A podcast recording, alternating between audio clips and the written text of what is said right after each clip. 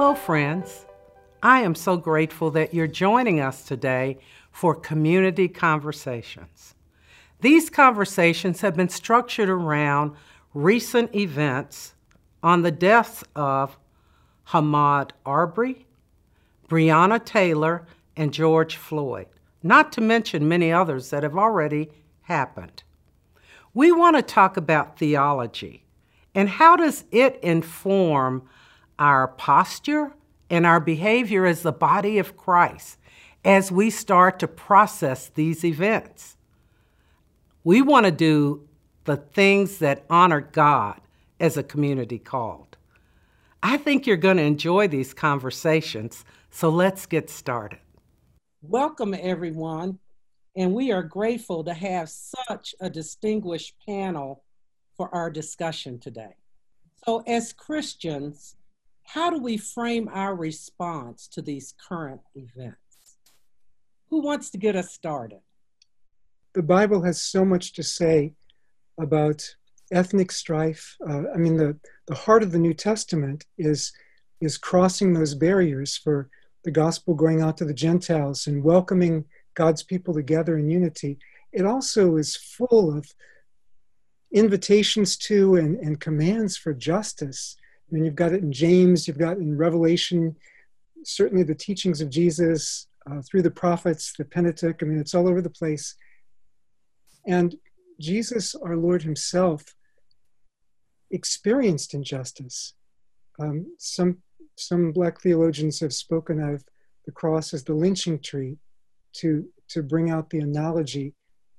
Jesus himself faced injustice, and that should help us to put things in perspective about where we should stand. Thanks, Dr. Kreener. Other thoughts? Dr. Reese? Add to what Craig was just saying, and to affirm everything that he said, and then to add to that and say the central command that Jesus gives is to love God and love neighbor. Mm-hmm. And if we're going to love our neighbor, we have to stand up for justice for our neighbor. And we have to frame our response to racial injustice in such a way that everyone can see the love of God lived out both in our message and in our actions. I would just add, may I add to that? Go ahead. Oh, well, I would just jump in and say we'll leave the present till last, if that's okay. I think it's so important for us, and I hope we in our conversation do get a chance to get down to some of these very specific things that Craig and Ruth Anne have talked about. But the Bible is also filled with times when God's people are committed to taking care of the vulnerable in their society. And so Ruth Anne rightly said the New Testament and Jesus' teachings talk about loving God and neighbor. Of course, that's based on Deuteronomy, and Deuteronomy is filled with focus on humanitarian concerns, those who are the sojourners is sometimes called. They're really immigrants, and regardless of race, the Israelites are challenged to take care of them, protect them, to guard their lives. And so I would just say in this opening comment, when you ask about how to frame our response, one of the things I often hear about what's happening in our culture in North America today is that when people hear Black Lives Matter, sometimes other people say, well, all lives matter, or blue lives matter, or whatever. And the problem with that is that if you go to a doctor with an injury and you have a cut on your hand and you say to the doctor, I'm in a severe pain, I'm bleeding and my hand is hurt severely. I need help with this pain that I'm feeling in this hand. And the doctor should say, well, but your hand's not as important as your heart or your organs or your head. So, you know, it's not, but you're concerned about where the pain is coming from, what's causing the pain, and what needs healing. And I think that's what the Black Lives Matter movement is really all about. It's looking at our society and saying, where's the pain coming from? What's the source of that pain? What's causing it, and what can be done to prevent and heal the wound that it represents? Great thoughts. And I have very little to add to these very esteemed comments from my colleagues, but I do think we should mention the fact that the scripture is rooted originally in the creation account of the image of God. And the doctrine of the image of God is crucial to this whole conversation because all people are created or are image bearers in the world, not just those who are redeemed, but all people are image bearers in the world. And I also think it's important to remember that, you know, in this particular act with the horrible murder of George Floyd, you actually have bringing together in that one event, both a personal sin and systemic evil both come together, because you have the act of a personal, you know, a person who did something on that particular day and it's been recognized as a sin or crime, a second degree murder, et cetera. But you also have the larger question of what are the larger forces which brought, you know, which allows that to happen and gives a permission slip to happen in the police force from the culture. And so in some ways, the culture, without being able to name it, is actually discussing both the concept of personal sin, discussing what should be charged, you know, how should the police be charged, but also with a larger systemic question. And of course, the Bible is full of systemic evil. I mean, going back to Egyptian slavery, the Babylonian siege of Jerusalem, to the Roman Empire, and all the way through, as Craig pointed out so beautifully, the whole revelation of the Bible actually comes up out of and in the midst of systemic evil and speaks to both of those realities. And we can't solve this unless we recognize both of those dynamics. You know, it's interesting for me that we can easily get focused on current events, but we see these things coming up in the first century church even, of where people are not treated the same. So let's talk a little bit about what was that context? What was that setting in the early church? And how did the early church deal with racism and injustice? This is all over the place in the New Testament. And in terms of ethnic division and cultural division, I gave you a link for more because I can't fit it all into a few sentences. But I mean, the book of Acts is all about that. The Spirit of God, starting with chapter 1 and verse 8, driving people across cultural barriers. Jewish people who'd been wronged by Gentiles, now going out to reach Gentiles, reach Samaritans, and welcoming them as brothers and sisters in Christ, not always voluntarily. I mean, Peter had to be pushed beyond his comfort zone in Acts chapter 10.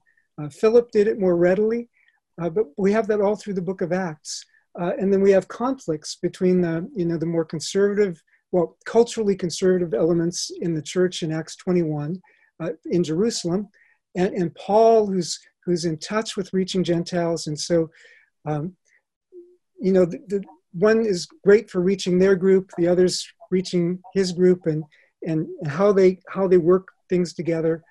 Matthew's gospel addressing Jewish believers from start to finish, with the four Gentile women in the genealogy, to the Magi, to the Gentile centurion whose servant is healed, to the execution squad confessing Jesus as the Messiah. I mean, all the way through, or Romans. I mean, you know, the conflict between Jewish and Gentile cultures there in the church in Rome, and how Paul surmounts that in chapter after chapter, building to the climax of the unity in chapter 15, and in chapter 14, dealing with the cultural differences in terms of their food customs and holy days, and, you know, the segregated lunch counter in Galatians 2, or, you know, people from every people and nation and language and Revelation. It's just all over the place.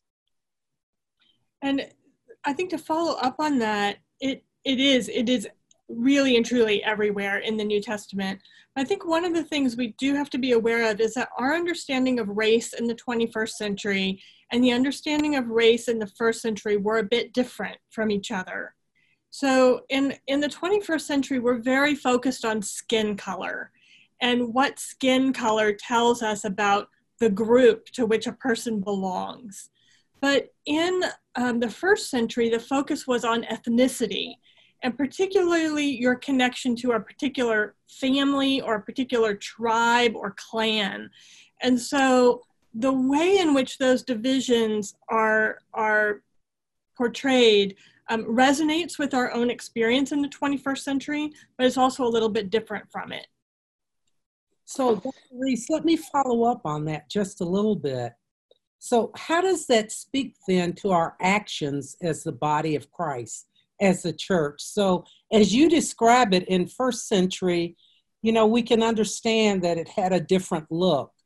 But now as we get to current events in this century, what is the scripture speaking to us in a way that we respond in our context? So I think one of the things that we see in the New Testament is there's a lot of division over, right? And that we can go by analogy to say there's also a lot of division in our current context.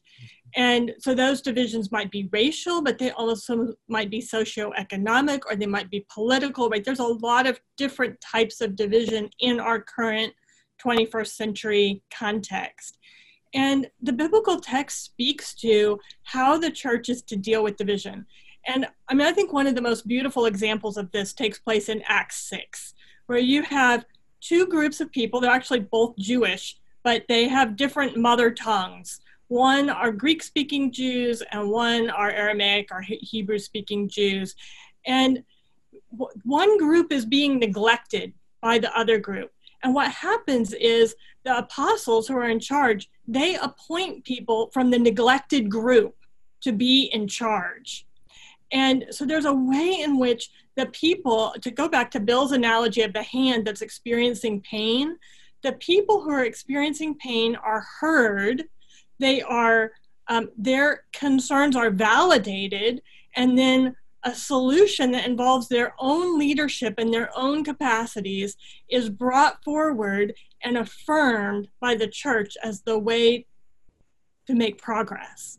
And I mean, that is a blueprint for a way that we can make progress in our own efforts at reconciliation across divisions, whether those are political or socioeconomic or racial. That's a beautiful picture, Ruth Anne. I appreciate that vision of Acts 6. I think I want to come along behind what you've said to answer Donna's question maybe a little more directly in this sense. The idea of family distinction, if you were to put it that way, or I think you said ethnicity rather than race, that finds its source in the Old Testament, because the Israelites don't really have a word for race or racism, but they're all about, as you know from Genesis 10, the family of nations. And when through Abram, Israel is given their mission to be a blessing for all nations of the earth, the couple of words that are used there are family groups or tribal groups. They're very conscious of those differences. Now, Donna, to answer your question, in my opinion, it is sin, and we have to come to this sometime in this, it's like Craig said, there's too much to talk about here. The nature of sin, as is defined in Genesis 3 to 11, takes those differences and drives them deeper and makes them more difficult, more insurmountable, it seems. And that's what happens when, I think in our time, to get to Donna's question, I think what had been understood as distinctions and differences between ethnicities in the ancient world, because of human sin accumulating over the centuries, has been driven deeper into our consciousness as the differences between races. So that racism really is a sense of culmination of all of these sins as they're coming together. So, I mean, it's a remarkable insight that the Israelites talked about the image of God in the very first chapter of the Bible, as Tim mentioned. And that image of God is something that, even though they saw differences in humanity, they saw that as something, that likeness of God, they saw that as something in all humanity. So it's an incredible insight that they started the Bible with that. And the reason that was lost is because of sin. So it escalates to the Tower of Babel, where you have all the divisions accumulating even more, and that process is only continued. So I don't know, I think that helps to answer that question. I mean, I'd like to point out, and that's a great point, and of course the image of God language disappears after Genesis 9, and there, and in some ways, it's the New Testament that brings that back in the image of Christ, who images God once again for us. I wanted to actually answer Donna's question a bit more directly too. Now, what should the church do? That kind of what is the next step? I really think in some ways, maybe the question itself has to be analyzed, but I think especially evangelicals, our tendency is to quickly go to what do we do? And I think in some ways, that might be the third thing we should do is to ask that question. I think there ought to be space theologically for us to lament. I think we ought to have a space for lamenting as a community. The Psalms are filled with laments. I've used those a good bit in the last several weeks to help the voice to kind of crying over a broken world is important for us as the people of God, and recognizing our own role in this. I mean, 1 Peter 4:17 says that judgment begins in the household of God. In what way is the church led or not led? In what ways we've been silent and complicit and not? This requires lamenting, I think. We have to do a lot of listening. It's important to listen. That's part of what this whole Zoom thing's about, is to help us to listen to each other. And Donna has several other remarkable ones planned with some African-American leaders around the country. And then I think at that point, we can maybe talk about what do we do, how do we lead, and we have to do that. But I think at first, it's important for us to take time to give space for listening and lament, understanding. Because I think even the importance of affirming the work of police officers generally, I totally understand that. But my point to people on that point is that you can't do that now. This is the time to listen to the tragedy of this that problem. There's space for that. You can't go into healing, because in 1963, if you remember what happened when the four African-American girls were blown up in the church on 16th Street in Washington D.C. That was the turning point for the Civil Rights Act, and I'm talking the 1964 Civil Rights Act, not the 68 one, the 64 one. And you'll believe that unless those little girls that died that night in that KKK bombing, in some ways they forced the nation to see the sheer sinfulness of it, because these are four little girls blown up in their own church one night.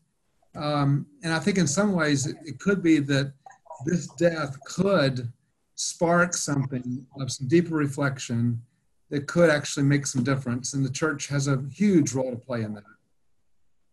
So I think all of these are such wonderful reflections. Dr. Reese, I love the blueprint. Dr. Arnold, I love the fact that sin has been embedded in our systems. It's systematic. And the process that, it's almost like a grieving process, Dr. Tennant, that we go through, we lament before we are getting to solutions. We're listening, we're having conversations. I mean, Dr. Keener's given us great examples all through the New Testament. And what I find interesting about the blueprint is it speaks power. So as I listen to Dr. Reese, as you describe what's happening in the book of Acts there, I didn't realize before that this power was turned over to the people that were being marginalized. And I don't think, at least in my lifetime, I've ever seen that turn in terms of how we as Christians and how we as a nation utilize power to bring equity to all people, brown people, yellow, all people, white people. And so it tends to give us an interesting thought around, so how does power in the church, in our government, in all of our systems play into how we're viewing these events? In terms of what Jesus models for us, the greatest is the one who serves in Mark chapter 10. He gives himself as an example of that. And so that should be something, I mean, it's something he calls us to live out, washing one another's feet and so on. So that challenges the world's power systems, the cross, where Jesus didn't come as expected to overthrow the Roman Empire, but he came and was crushed by the Roman Empire. And yet that is what saves us. So the foolishness of the cross, the weakness of the cross, God's power made perfect in weakness. God starts with the seed of what looks like small and powerless in people's eyes. And from that, I mean, his mighty kingdom grows from that small seed. So it challenges the world's ideas of where the real power lies, because the real power God is nearest the lowly and the broken, but far from the proud. Amen. Well, one of the questions that also comes to mind for me is, as you share through your theological perspective, how has it informed you personally? How did you personally come to be concerned about issues of race and racial reconciliation? Share with us a little bit about how you've been impacted by that personally. Well, I'll lead on that one, Donna. I like all of us, I've been on a journey my whole life, like we all have, in various ways. And I grew up in the South, but I grew up in a Jewish neighborhood in Atlanta, where we were the only Gentile family in the whole neighborhood, because my dad built his house across the street from an Orthodox synagogue. And so I grew up in a context where I was the only Jewish, only Gentile person in my school, and took a Jewish girl to the prom, et cetera, because that was my context. And so I think in some ways it helped me to see what it was like to be a person that was always referred to in the community. I was always referred to as the goyim, and always referred to as the person that was other than everyone around me. And I think it helped me. Then I went on the mission field, and again, I was in the context of India, where I was a minority. And so I think in some ways that helped me as a person in my own journey to understand what it's like to be in a situation where people make references that refer to the majority culture, and you're not part of that, or people make reference to things that you don't understand, or things that they're said that they're actually hurtful or whatever. And so in some ways, it's a long journey, but those are some things in my formational part of my life which were helpful for me in my own growing up in a pretty unusual situation. Even though I was from the state of Georgia, I grew up as a minority in my community. My best friend in high school was African-American, and a lot of my other friends, the school was mixed. But when I think the real transition point for me was when I was at the deepest point of brokenness in my life. It was African-American friends. They knew how to deal with pain in a way that the white evangelical churches I've been part of didn't know. And they nurtured me back to wholeness. I was ultimately ordained in an African-American church, and I saw how they held together the gospel of salvation, personal salvation on the one hand, and social justice on the other, because it had never been an option for them to let go of one or the other, the way it had often been for a number of the white churches. And I saw how much the different kinds of the church had to offer to each other. But my greatest need was what the African-American church offered to me. And it became really painful for me in a lot of white evangelical circles where there wasn't sensitivity to it, because my African-American friends would just talk among one another in front of me about the different incidents of racism that they had faced that day. And it was like, I hadn't seen this before. But of course, it wasn't happening to me. That's why I didn't see it. But as I began, I think the most important thing, especially for members of the dominant culture, where we have blinders, so to speak, we can function without seeing, is to listen and to learn. And it's not, as some of you pointed out, it's not just a black and white problem, although in the US, that's the presenting problem most often that we see. Because of the history of slavery, and of course Native Americans, the genocide there, today with immigrants, there's so much that goes on. But my wife is from Congo in Central Africa, and she was a refugee for 18 months due to an ethnic war there. So it's part of this larger picture. Sin often is expressed as selfishness. You take it to a corporate level, it becomes my group versus your group. And as Christians, we need, and especially as members of the dominant culture, it's incumbent on us to serve, to listen, and to let others' voices be heard and to stand with them. Yeah, I'll share as briefly as I can an account. Like Tim said, my journey has been one that's happened over a lifetime of experiences, and there are many of those I could share. But there's one particular moment early in my teaching ministry, right out of graduate school, one of my first teaching assignments. I was teaching for another seminary whose name I will not mention here, at an extension campus in a downtown large city. And I was teaching the Old Testament prophets. And there were, I think, 40 students in that class, and almost all of them were African Americans. And so I felt very much at home, and it was going great. The class was going very well. And I came to the theme in the prophets, especially Hosea and Amos, about social justice. And all of a sudden, there was a resonating with my students that I hadn't experienced in all of the other teaching I was doing. And just as, I'll have to make this very brief, but I made a very good friend in that class who owned a small strip mall in that city. And he asked me to come early one day, and he took me to his place of business. And he met me in the parking lot and just wanted to walk around with me in all these various businesses, and introduced me to a bunch of the business owners and so forth. And I realized, maybe for the first time, the feeling of being a true minority. And for me, there was a great freedom, because I could get back in my car and drive back into what Craig called the dominant culture in just a matter of minutes. But I think he did that intentionally, because it was part of my education. He was teaching me, you know, he wanted me to be seen with him, walking around and meeting everybody.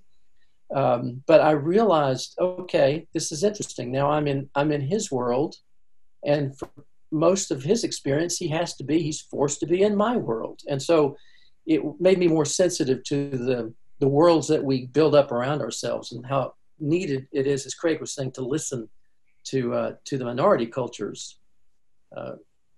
Anyway, that's what I would share, I think. And so go ahead, Dr. Reese, go ahead and share what. I just wanted to say that I grew up in Southern California in the desert, and about 10 miles north of the Mexican border. And the town that I lived in was 75% Hispanic and about 20% white. But one of the interesting things was that basically most of the higher level work and the ownership of a lot of things in that area was held by white people. And so even though I grew up in a minority context, was really a disproportionately, the power was held by the non-majority people. But you know, when you're growing up, you often just accept the world as this is the way it is, and don't really think about it. And so one of the things I have to say is that I have been blessed to have friends who have asked me questions. And when people ask you questions, all of a sudden you go, oh, I really need to think about that. Oh, I'm changing my perspective on that, because people are confronting me with particular kinds of questions. I also want to say publicly that my friendship with Dr. Rick Gray was really super helpful to me. So I came to Asbury and had an office very close to his, and we talked a lot about his experiences of race and relationships between majority-minority groups of people. It was so instructive to me. And then finally, one of the more recent experiences is that I was co-leading a workshop for professors in theological education. And we met as a workshop for the very first time with people we had never met before, 4 days after the death of Trayvon Martin. Mm. And half of the people in that room, it was a small workshop of 20 people, about half the people in that room were African Americans. They all had sons who were not teenagers yet. And they were all afraid. And for the first time, I met a cohort of people who started to share their experience of what it is to live with a kind of fear for your children. And that the relationships that I made there in that workshop became so formative for me in terms of developing a deeper empathy for the African American families and people that I know. And so I'm super grateful for the people who've been willing to step into my journey and share their own experience, raise questions, push back. I'm really grateful for that.